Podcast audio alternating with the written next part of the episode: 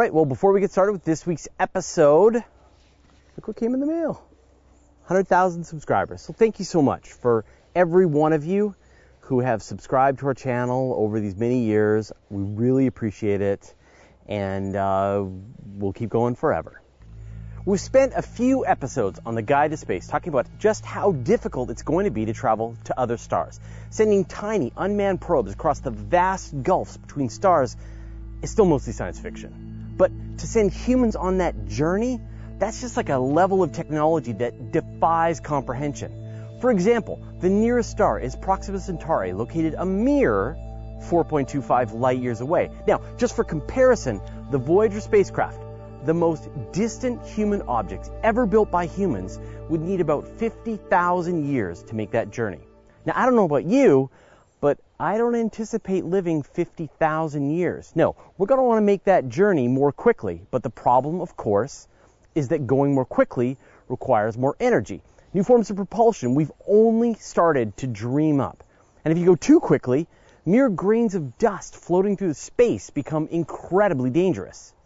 Based on our current technology, it's more likely that we're going to have to take our time getting to another star. And if you're going to go the slower route, then you've got a couple of options.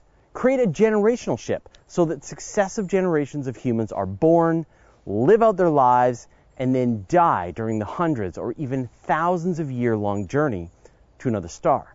Imagine you're one of the people destined to live and die, never reaching your destination. Especially when you look out the window and watch that warp ship zip past with all those happy tourists headed to Proxima Centauri who were smart enough to wait for the warp drives to be invented.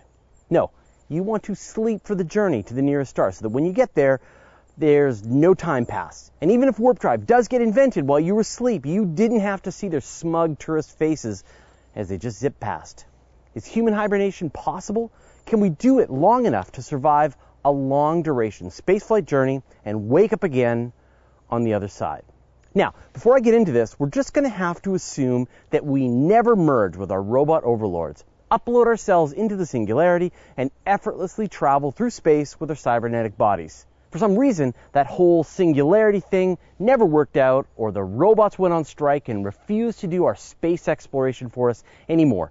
And so, the job of space travel falls to us, the fragile 80-year lifespan mammals, exploring the world within the solar system and out to other stars, spreading humanity into the cosmos. Come on, we know it'll totally be the robots, but that's not what the science fiction tells us, so let's dig into it.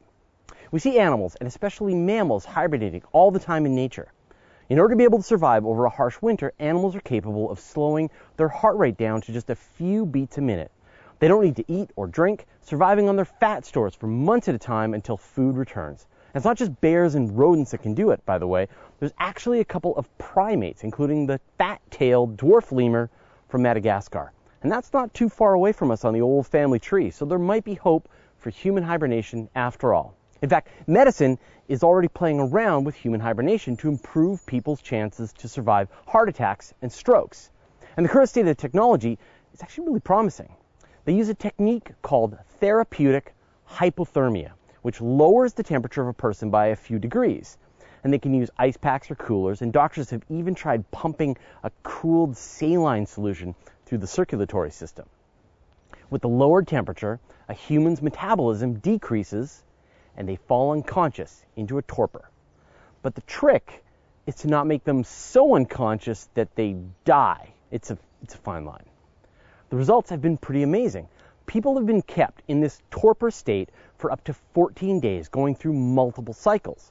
Now, the therapeutic use of this torpor is still under research, and doctors are learning if it's helpful for people with heart attacks, strokes, or even the progression of diseases like cancer. But they're also trying to figure out if there's any downsides. But so far, there don't seem to be any long-term problems with putting someone into this torpor state. Now, in a moment, I'm going to talk about a project that NASA is actually considering to test out if therapeutic hypothermia will be useful for long-duration human spaceflight. But first, I'd like to thank Donald Jackson, Mike and Sherry Reed, Andrew Wasco, and the rest of our 743 patrons for their generous support. If you love what we're doing and you want to get in on the action, head over to patreon.com/universetoday. A few years ago, Spaceworks Enterprises delivered a report to NASA on how they could use this therapeutic hypothermia for long-duration spaceflight within the solar system. Now, currently, a trip to Mars takes about 6 to 9 months, and during that time, the human passengers are going to be using up precious air, water, and food. But in this torpor state, Spaceworks estimates that the crew will have a reduction in their metabolic rate of 50 to 70%. Less metabolism, less resources needed, less cargo that needs to be sent to Mars. The astronauts wouldn't need to move around, so you could keep them nice and snug in little pods for the journey. And they wouldn't get into fights with each other after 6 to 9 months of nothing but day after day of boring spaceflight. We know that weightlessness has a negative effect on the body, like loss of bone mass and atrophy of muscles. Normally, astronauts exercise for hours every day to counteract the negative effects of the reduced gravity. But Spaceworks thinks it would be more effective to just put the astronauts into a rotating module and let artificial gravity do the work of maintaining their conditioning.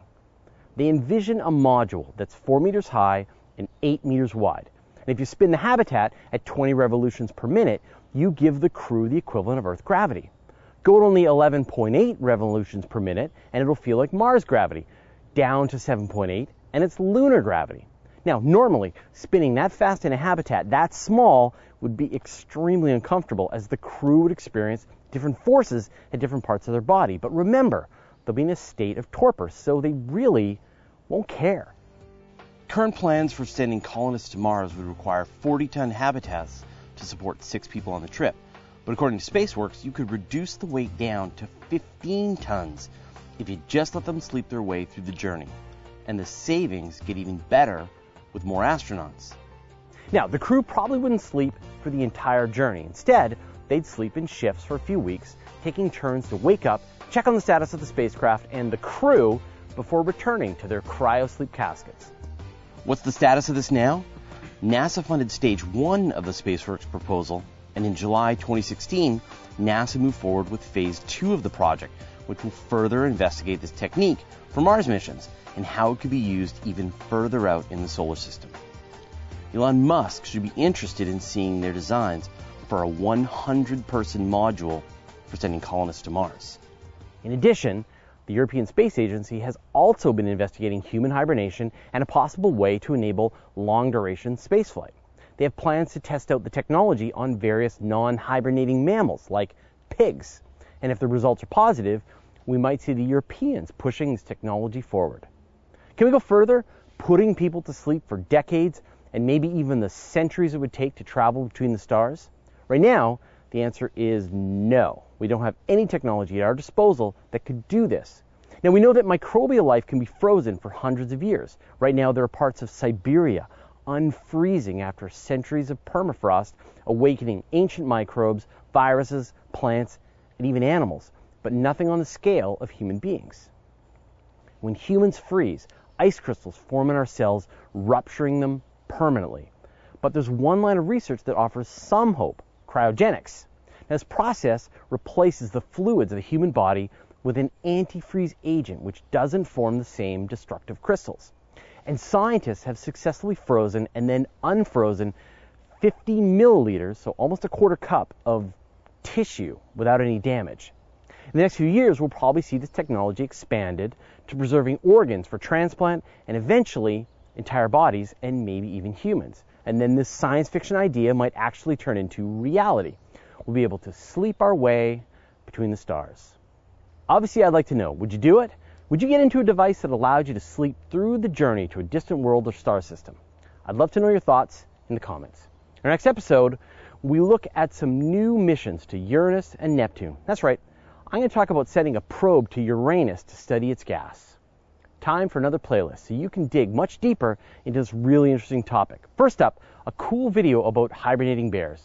Not sure if it's super useful, but oh, look at those baby bears sleeping.